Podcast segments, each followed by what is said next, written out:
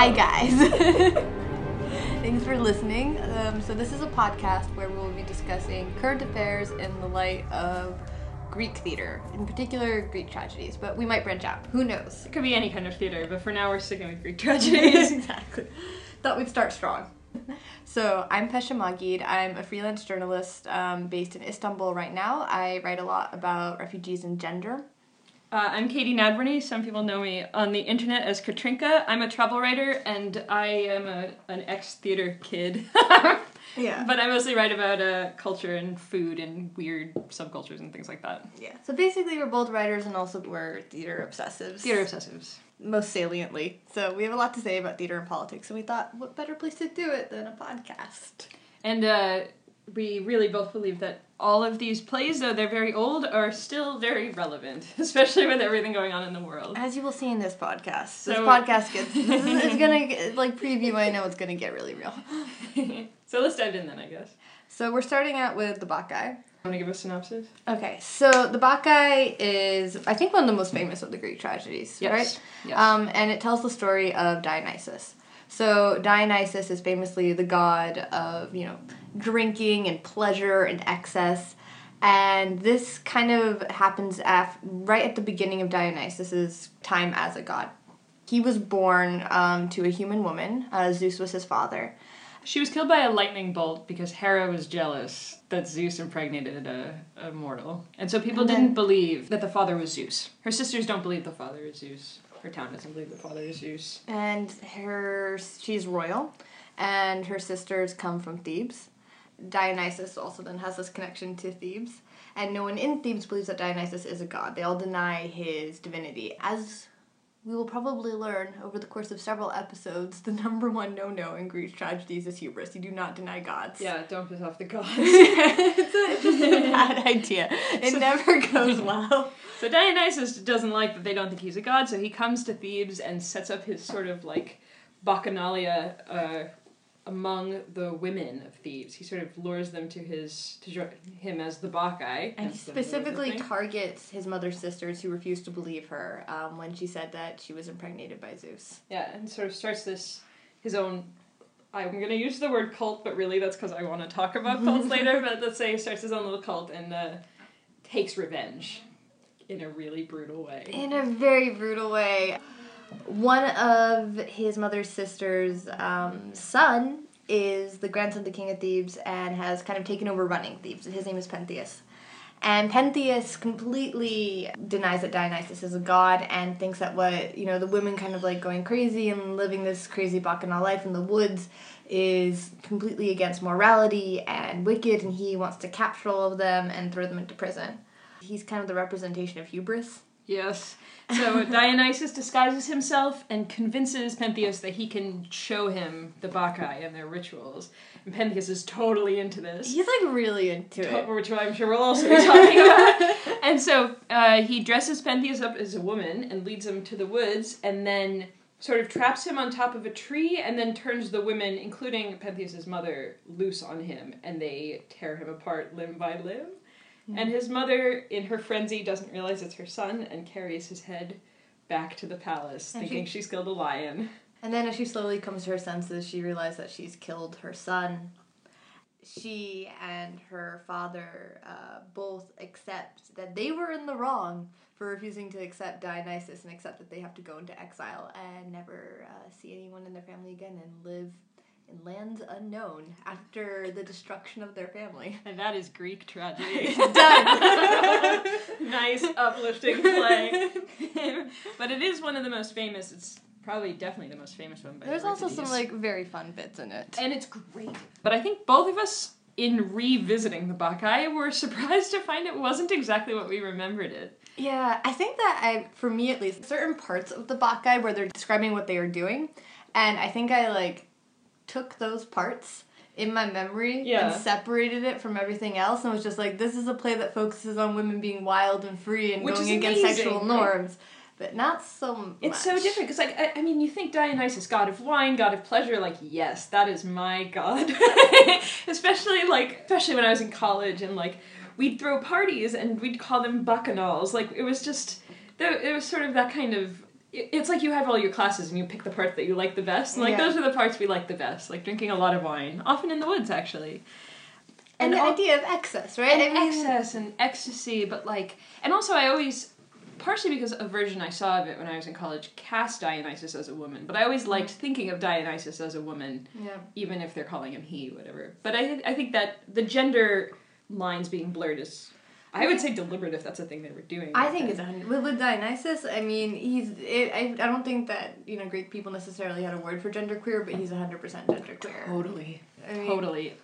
And I was surprised how much of that is actually explicit, kind of. Not necessarily with just Dionysus, but with the way he and Pentheus kind of go about. This play is so queer. It's so queer. It's crazy queer. Pentheus is such a hard one for Dionysus that it's a little bit like, okay, calm down, honey. Yeah. You know, like ask him out on a date first. It's so funny. Like the stuff you think is more subtext, and you reread it and you think, no, this is text. Like it's all there. It's not, you know, it's not your high school theater teacher's interpretation of it. Like Not even a little bit. Now the Greeks got really baudy. I mean, they were, they, they were, you know, it's, it's interesting when I compare it to I don't know. Even when you're reading, I think like Elizabethan literature, you kind of have to look in between the lines to Mm-hmm. Oh, figure sure. out when they're talking about sex. But here they're openly saying like, oh yes, and then the women would take the men off to have sex with them in clearings. yeah, It's like okay, yeah. There's a lot of references to rods in this too. a lot of rods. a lot of uh, free flowing honey, Oh yeah. a lot of free flowing I milk. think I was reading a weird translation about like honey, something about honey coming out of. I wasn't sure what they were referring to. Honey coming out of somewhere, and I was like, I meant to actually look that up again, but I, I okay. But yeah, just even cross dressing is explicitly a plot point. I mean, that's how they disguise him. I mean, clearly it's a trick, but how they disguise him and get him to the woods, and he loves it. Yeah, He's like all these. Uh, Although I don't know how I, I mean, like okay, so if we're gonna get into the problematic aspects of the play, there are so many, and there are so many. there are so many. I feel like the way that cr- the cross dressing of Pentheus is framed is, you know, as something that ridicules him and um, shows that he is crossing gender boundaries that he shouldn't be crossed, and it's part of the reason why he ends up getting punished. Yeah. You know what he is- reminds me of? Hmm. He's like all of those very conservative politicians who they catch like soliciting people Yes. in bathrooms. That's what it reminded me of. Yes, no, me too, a hundred percent. I mean, like he's a hundred percent the really repressed homophobe. Totally repressed. Yeah. Who was that really conservative guy who was like found like having sex with like a call boy in an airport bathroom? Oh, there's so many of them, and I know exactly who you're talking about. and I'm totally blanking. Anyway, that's Pentheus. Yes, that's who I was thinking of. so I'm curious to hear more of how how that all of that played to you. Tell me why. Tell me how you found it problematic with Pentheus. I mean, so with Pentheus, I felt divided about it because on the one hand, since I, I agree with you, I read him as you know a repressed, you know, homophobe, uh, someone who is really angry about other people's desires because he's pushing down his own. Like I, I, I under, I kind of like the comeuppance part of it. You know that he his you know that his own desires kind of are end up bringing him down Mm-hmm. at the same time i kind of you know i felt like it, at the end of the day there it was still very gendered you know when Yes. he got there they killed him because he was a man who was watching their rights Yeah. and i would have preferred it if it was a bit more revolutionary about the idea of gender and a little bit less essentialist about like women and men and Yeah. i feel like overall the play was pretty essentialist about women's roles and men's roles even though the subject of the play was about women going outside of their roles Yeah. and so I I was displeased with the way that plot point worked out. Specifically about the part, you know, where the Bacchae recognize him and they're like, there's a man amongst our midst. You know? Yeah. I'm I wasn't really so upset with him being I was like I really enjoyed the scene where he was like, Oh yes, I love to dress up in women's clothing. It took him like two seconds to switch. Yeah. But exposing his hypocrisy wasn't enough for me to entirely embrace the plot point, you Yeah. know, as an Mhm. idea. It, okay, that's a good seg into something that really bothered me about reading this this time around, which is that you know we mentioned that like the idea of the Bacchae was something that has always appealed to both of us, but reading it this time it made me think of a podcast I listened to recently, which was about uh, the Charlie Manson murders in mm-hmm. the late '60s, and I found it impossible to not think of this parallel when I was mm-hmm. reading it of like charismatic man saying he's a god. Okay, Dionysus is a god. Okay, but like charismatic man saying he's a god and like mm-hmm. having all of these women be his followers and kill people. And so it didn't seem empowering to me when they did that at the end. It felt like they were, you know, they were all like uh, under Dionysus' spell. Like it felt like culty in a way that I found really uncomfortable. I mean, I think what's especially uncomfortable about it is that you know at the end, uh, Agave, the uh, Mhm. Pentheus' mother who kills him, she, you know, doesn't directly say I hate the Bacchanals, but she indirectly says it. You know, she's learned her lesson that she can't disrespect Dionysus, but she's not happy about it. Obviously, Yeah. she killed her son. You know, at the end of the day, the only woman we've at all really followed as a character is completely punished by you know the Bacchanals Yeah, no, and so it is group. so it, it- like you're saying it isn't really a you know uh kind of claiming of power No. when when it's not something that you want to do Yeah, know? exactly. Dionysus is the only one with the power, and he, Dionysus is kind of a dick in this play. I mean, he's so mm-hmm. vengeful. You know, like he he punishes everyone. I would say even the Bacchae, like he tricks them into killing Pentheus. i just i don't know i feel like okay so i, I I feel like i because there's parts of it that i want to defend Yeah, maybe i just don't want to let go and I, this is how I feel too, though. Because like I love this play, and then I've been thinking about what to say for this, and I just keep thinking, oh, but it's, it's making me so uncomfortable in a way I wasn't expecting. I know. Okay, so I mean, part of the reason why it makes me so uncomfortable is that there are almost no women's voices in it except for the chorus members and except for Agave at the very end when she's being completely punished and realizing the horror of what she's done. Yeah. Um, and I that made me very uncomfortable. I was hoping for a Bacchae monologue Yeah. at some point, but on the other hand, the other thing I thought about is okay. So this this plays so much about God, right? Mm-hmm. And so the way that I could kind of literature major my way around this is if you take Dionysus and you take God as a metaphor. Mhm. So at one point they kind of compare the gods to tradition, to living in a certain way. And so I thought, okay, if you take what God means, if you take what believing in Dionysus means, if you take what the Bacchanal means, if you take what going to the frenzy means as kind of like a metaphor for doing certain types of traditions and those types of traditions not being respected by, you know, mainstream society, then I think it can become a lot more empowering. But I understand that I just did a bunch of dancing That's- around. I mean, that's what it all is, really. It's just making it's it's finding your own interpretation. Yeah. And if you take and if you take Dionysus to be like a way of living, I think it can be a more empowering thing, you know?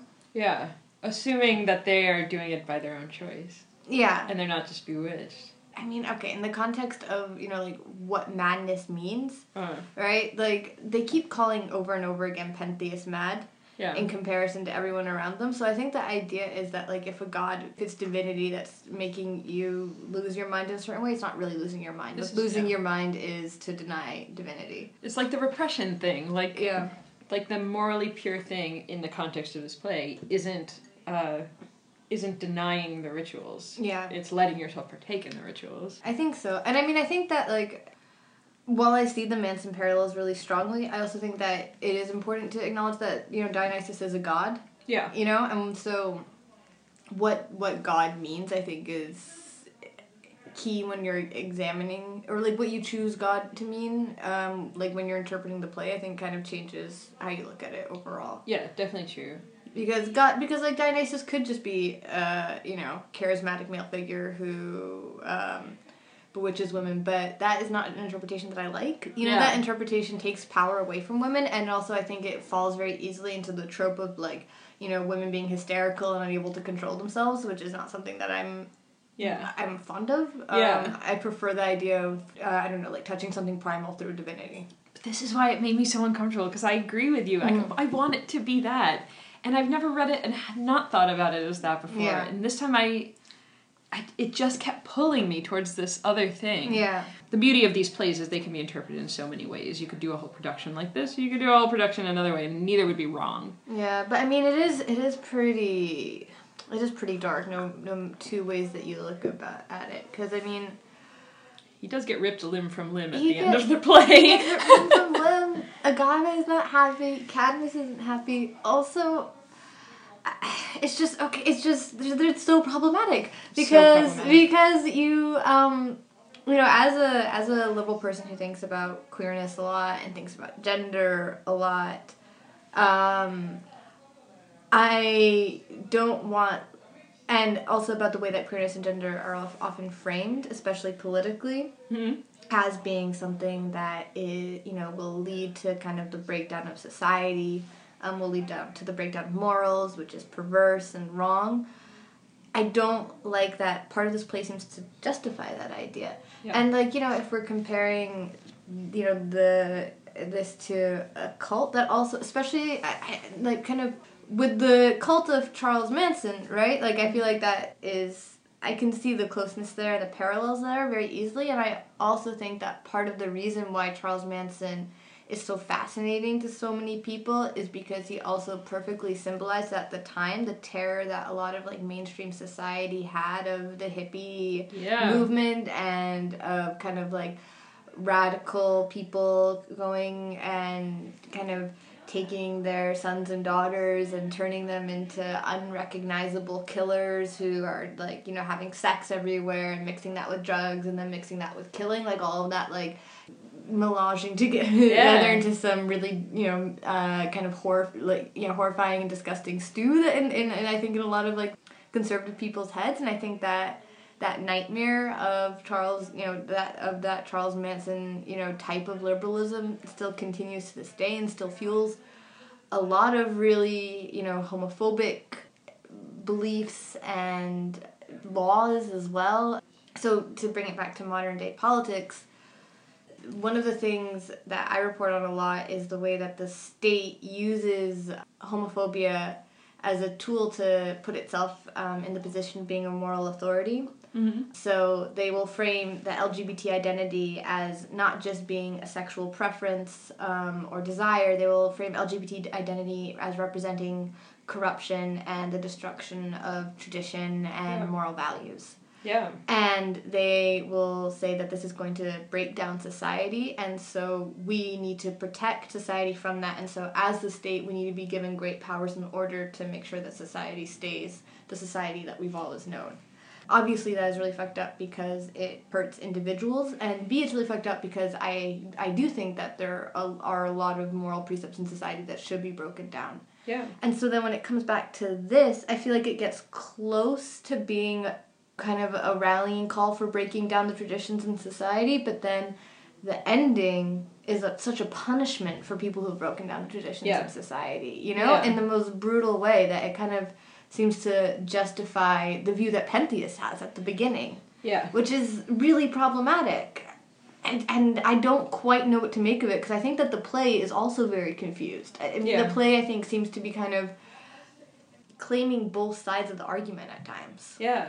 I mean, when you think of Pentheus as representing government, like that sort of thing, it is very satisfying until the end, until the very end.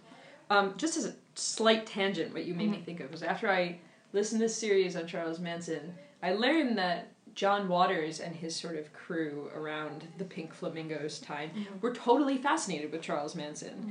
which actually makes a lot of sense because they're like, you know, they make the movies.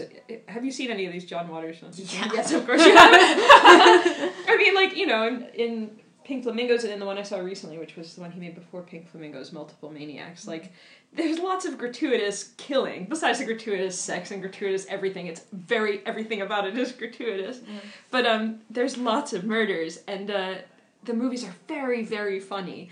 Um, and I, I when I found out they had this Manson fascination, when I when I knew enough to catch it, I thought it makes perfect sense. It's like the same thing except not the actual evil side of it. It's like the smashing society. It's the it's all of that, but like, but not actually killing people. no, I mean, like, it's the catharsis of that. it's the, the action. catharsis of it. But they're but they're kind of parallel, right? Like there's there's Bacchus in both of those things. Yeah. Like in Manson, it's the incredibly problematic version of like all these women following this guy who says he's a god, and like the gratuitous sex leading to gratuitous murder, and like everything about that is the parallel is problematic. And then you have John Waters, where it's like it's all in the movies, but it's movies. It's like it's celebrating all of the good things about smashing uh, smashing boundaries and blurring lines without actually killing people. And it's, I mean, it's also interesting because I feel like there i- a lot of rage being on the other side of, you know, what society prescribes for you a lot of times. Yeah. You know, like it, it's impossible not to be angry. Um, I think if you're queer and you've been discriminated against, if you're black and you've been discriminated against, if you are just, you know, non-conforming in some certain way that makes it really hard for you to exist in the world. Yeah. I think that it's really hard to, you know, even just being a woman, you know, like I think that every, I think that like no, but I really do think that like anything that you know doesn't give you power obviously makes you angry, and so I think that there is. You know, I think John Waters films are like one hilarious, but two, So funny. they're also like you know they're the kind of like yes, fuck you, Yeah. you know. Don't you wish they'd done a version of the Bacchae with Divine as Dionysus? God, yes, yes, Divine would kill it. Divine would be an amazing Dionysus. Ah, shoot. Okay, so for you who don't know, Divine is the is like the drag queen of all drag queens. Divine, if you've ever seen The Little Mermaid when you were growing up, Divine was the inspiration for Ursula.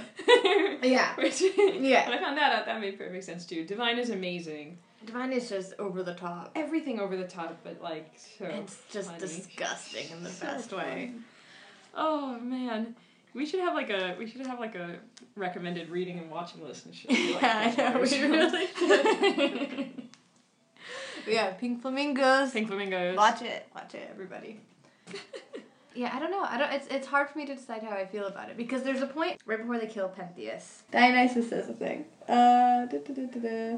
Okay, he says, uh, "My women, that ma- that man's now entangled in our net." And I thought that was interesting because he included himself as Yeah. being part of the women in that in that situation. Yeah. And also like okay, so if you take out the final scene, and if you take out Agave's character, yeah. I think that it is an empowering thing that they Yeah. tear this representation of you know patriarchy and order apart. Like Yeah. part of me kind of wishes that just the last scene just didn't exist. Yeah. You know that they just it just ended with the killing of Pentheus. I agree because they don't really give a reason for you to want him to stay alive. I mean, like, but but the end is brutal, right? The last scene is brutal because like even though we haven't, I don't think we meet Agave before this scene, but like just you know, in the scene she comes in and she's so proud. She's like, I am the best. I have killed this lion. Let's you know hammer it to the door so everyone will know that I am strong and kill this lion, and like once the spell starts kind of wearing off and Cadmus, her father, is like, look at what's in your hand.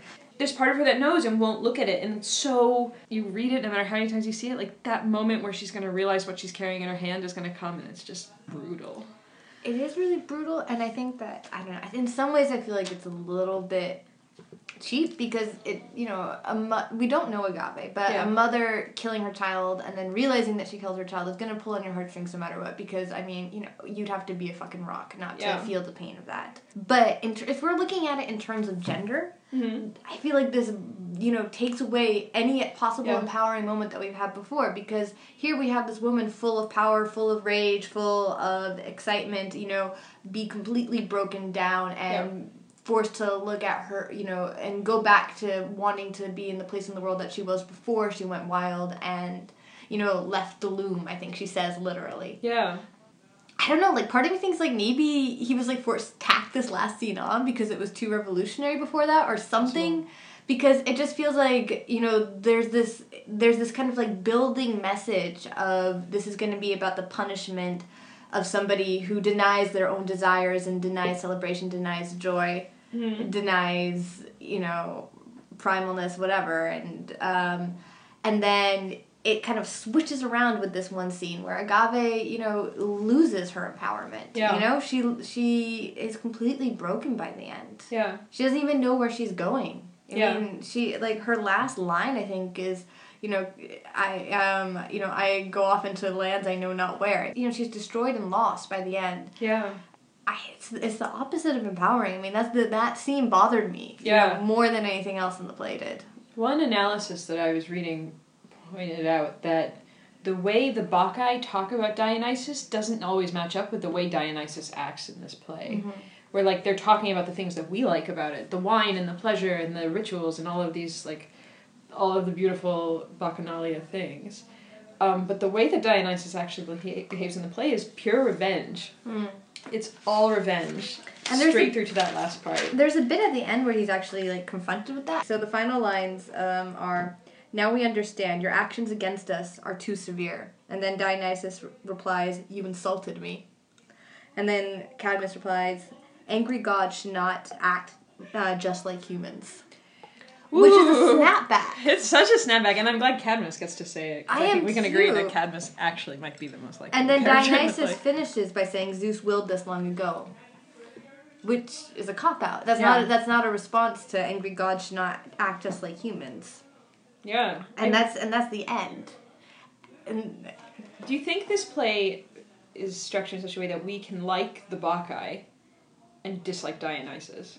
but I like Dionysus. I want to like Dionysus. I mean, I don't like him at the end, and I don't, and at, at, like I like him all the way through to the very last few scenes. Honestly, like Yeah. I don't mind that he's carrying down Pentheus and uh, destroying Pentheus' sense of self because I have a kind of I get pleasure from seeing someone who's a representation of you know like patriarchy and chauvinism being torn down in that way. yeah, and Pentheus is denying Dionysus's self. I mean, his existence, Yes. divine existence. And if Dionysus, I, I'm sorry if I'm sticking to this too much, but if Dionysus is a me- to it, it's is, is, is a metaphor for Yeah. you know a certain um, type of living which is outside of prescribed society, Mm-hmm. which I think is I, I, I do think that it, at least Yes. from from my reading no. it that that's what I, I, think mean, they're literally is. in the woods outside. Yeah, that's- exactly. I think that's a right reading. and so if that's if that's what he's a metaphor for, then you know Pentheus is the metaphor for you know kind of uh, set order, Mhm. and the fact that set order has as its heart this like you know fascination with uh, the desires that it it, um, denies about itself, I think is you know very true and very telling, and the Yeah. fact that his own repression and denial of self is what brings him down i also feel like is very you know is all something that i'm on board with like Yeah. I, like i i don't dislike dionysus as a character when he's dealing with pentheus yeah. i dislike dionysus as a character when he's dealing with agave Yes. Yep. I think that's right. And like he's the god. The gods always win. I guess. i mean that i mean the the play is also very weird because you know again it, my perception of it was really different from what it was yes. Yeah. because I was all like, "Fuck tradition, that's the meaning." But they keep repeating over and over and over again the course that this is actually about tradition. Yeah, that, that they tradition don't. the They're not giving him important the offerings or the or the toasts or whatever they're supposed to. Dionysus, or I, I don't remember if it's Dionysus or the Bacchae, but someone points this out at some point. Like they Yeah. are refusing to give me the offerings, like uh, that I deserve as the god that I am. Yeah, and like I think I think that like a couple of times they outright say this is the lesson of this play. Yeah. Listen to the gods and follow their traditions. Yeah. And to be fair, if their traditions are wine and theater and pleasure, like I'm down. Yeah, I don't know if I want to be tearing people limb from limb. Well, I mean that is the side of the bacchanal that I think was is is there. I mean, like I don't think it can be denied. I mean, it's tragedy. Man, It's why do these tragedies have to be so tragic? Why do they have to be so tragic? No, but, but these tragedies are lessons, right? So, Yes. like, I guess, okay, what's the lesson we're supposed to be learning aside from the fact that you should respect Don't Dionysus? fuck What's with the, gods. yeah, aside from the fact that hubris is bad. Hubris is bad. But, like, the lesson, what is the lesson that we're learning about society? Pop quiz. Um, sorry. I mean, I think we've talked about like that the set sort of moral law is not always necessarily the right thing, right? That you have to be able to participate in the bacchanalia in the woods. I just, I don't know. I If just feel someone like. says they're Dionysus, join the party. yeah. don't dip. Don't stay home and watch Netflix if Dionysus invites you to to their party. home. I just feel like for a play that so much concerns women, there's just not enough women in Yeah. it. So I'm wondering, in the context of when this play was performed, and I don't know. Uh, I should say the caveat. I don't know a whole lot. I didn't do research about the history, but I imagine that in some ways it could have been really sort of um, subversive and cathartic to see these sort of gender queer characters and to see that desire because it's those times maybe you have to have that thing at the end where everyone's punished but just because everyone's punished it's like a it's like in old film noirs or something like in the Yeah. 40s where like the femme fatale gets punished but she's the strongest coolest character in the movie most Yeah. of the time No, I kind of I kind of feel that way about this. Like I feel like if you cut off the, the last third, you know, that's like the Hays Code adding a little moral coda but Yeah. actually the parts that we like that are subversive are maybe what people were intended to get from it I want to look up what the um the last line of the chorus member is, just to see like if they end know. well. who ends the play is it Uh, I think I think it might be the chorus. Uh, here we go, Bacchae. Yeah, so the last line is the chorus leader, and she says, The gods appear in many forms, carrying with them unwelcome things. What people thought would happen never did. What they did not expect, the gods made happen. That's what the story has revealed. this play's so good. Which I feel like actually is a meta narrative on, on, our, on our reading of Euripides knew what he was doing. Man, Euripides was a pretty good Yeah, player. he was like, "This isn't gonna make you comfortable, y'all. This isn't simple." oh man. This might be a good time to interject and say that Pesha and I wanted to really stick with the theme for this one. so we've been drinking Bloody Marys for the whole recording. Oh yeah, so it might be a little bit looser towards But uh, you know, it's the Bacchae. What else would we do? you gotta do what you gotta do. That's the key We can't deny the god. You guys are just lucky that we're not in the woods right now. That's all that I'm saying. For all that they know, for all that they know. There's no woods here. Yeah, exactly. Watch out, Pentheus of the Oh, world. man. And I guess I don't know. I guess kind of like as the chorus leader said, maybe it's okay that it the the play is problematic. Like Yeah. maybe it's supposed to be showing us that things aren't simple. You know, like that as much as I would like there to be a genderqueer utopia where there are no rules and we all get to party in the woods and drink a lot of wine and kill homophobic men Yeah. that can't kill homophobic men without some consequences. Yeah. No, it's a good point. I mean, it, I That- guess. that maybe. that utopia can exist, and that yeah, that it's it's it's never going to be so. Even for the gods, it's not that straightforward. yeah. Like Dionysus could just like hang out in the woods with his with his Bacchae and like have the utopia, Hmm. but he has to. He can't. He has He to take revenge. Um. So you had an idea of sorting some of our characters. Ah, yes.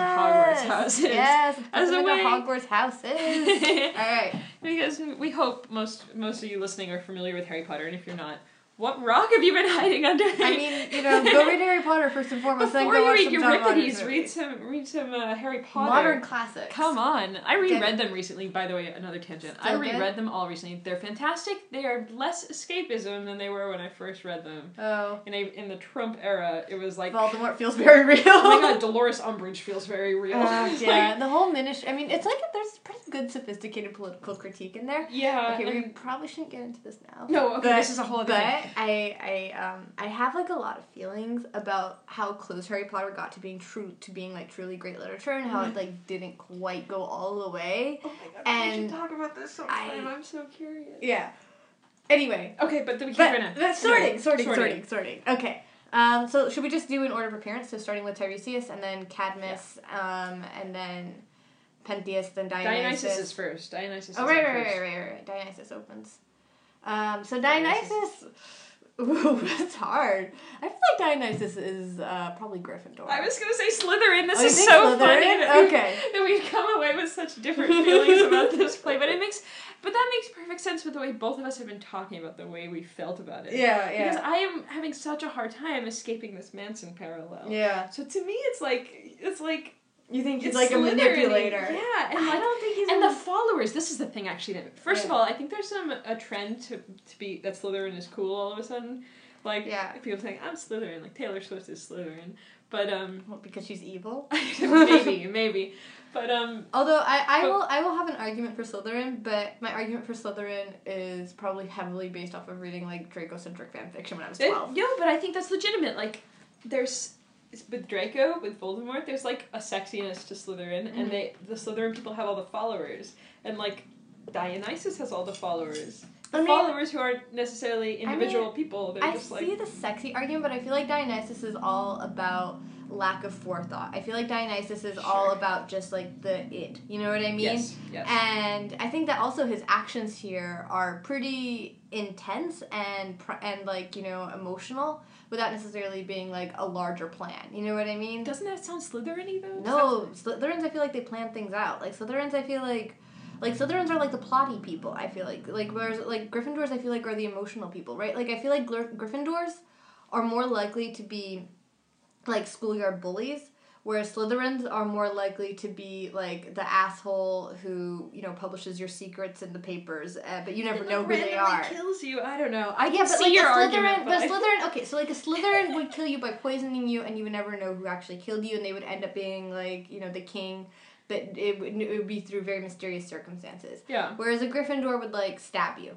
Yeah. Dionysus is very much the stabby type. He This is burns people's houses down and then parades them through and then like has them torn to pieces. Like I think that And Dionysus. he is clever, which is totally a Gryffindor thing. Yeah, I think I don't. To me, Dionysus is very Gryffindor. I can see it either way. I can see him being the one who gets under the sorting hat and has to, you know, he- Yeah, he's maybe he's a. Harry Potter. He's totally a Harry Potter. Yeah. Harry Potter is a flawed character too. yeah.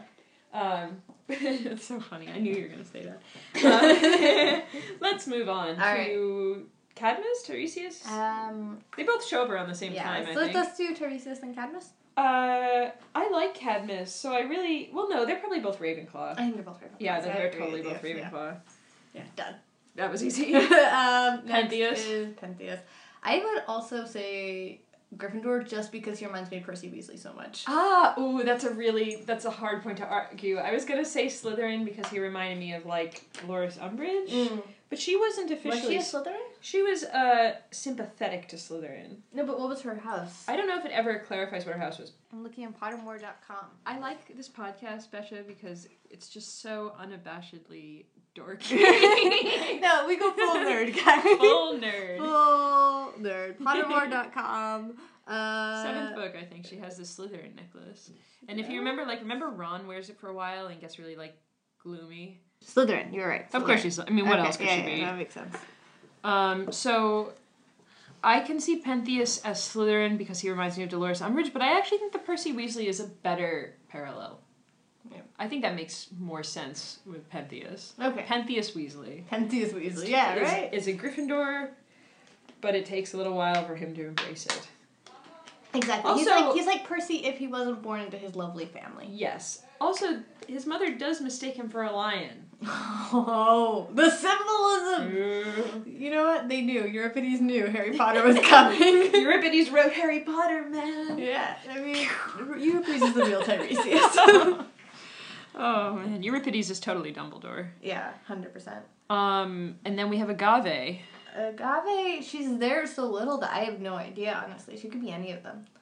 She's not a Slytherin. No, I would say she's not a Gryffindor. I don't think she's very brave. She doesn't join the Bacchae of her own, maybe a Ravenclaw. or a Hufflepuff. Or a I mean, God but- bless Hufflepuff. But I mean, like, I just I don't want to make her Hufflepuff just because we don't know. You know, This is true. like I you know I, I I stand for the Hufflepuffs. The poor little Hufflepuffs. I know. I feel for the Hufflepuffs. Everybody's always hating on them. I know. But you know, like a Hufflepuff. A Cedric Diggory is a was a worker. Hufflepuff. A Hufflepuff is a loyal person. Those are all really good, good qualities to have. Oh my god. But I don't know if Agave. I don't. I don't just don't know anything about Agave aside from the fact that she loves her son. Um, she could actually be a Slytherin. Following the wrong thing. Yeah. I could see that. We can make a lot of cases for Agave. But again, it goes back to the thing that's Okay. problematic, which is that we don't really get to see her. Yeah, Agave is a cipher. Agave the Cipher. Yeah. I wonder if he wrote a sequel called Agave. Agave is a muggle. Agave is Dolly. no, she's the squib. She's born the into a wizard's squib. family and has no powers. It's a squib. That's why she's so bitter and doesn't want to admit her sister is a powerful witch. Yeah. She's on Petunia. Oh yeah, she's Yeah. totally Yeah. poor Agave. Poor Agave. Forced to kill Dudley. So we've gone on so many different loops with this play, and I think it's important to show that they were like yeah, people who always talk about traditional values and the way things were. It's important to show these plays that are so old and say, well, even then it wasn't totally. I hadn't even thought about that. Yeah, that's, that's totally true. Take that, Donald Yeah. Trump. Take that, Donald. Donald Trump doesn't read, unfortunately, and there's a lot of big words that he wouldn't understand. But like, it's but it's important. I think it's it. this Maybe myth of things were just Do you know normal and everyone fit Donald. Trump doesn't drink. I did know that. So I'm just saying he's not worshiping Bacchus. Yeah, he is totally. so he not- is deuce for is-. He is totally a Pentheus.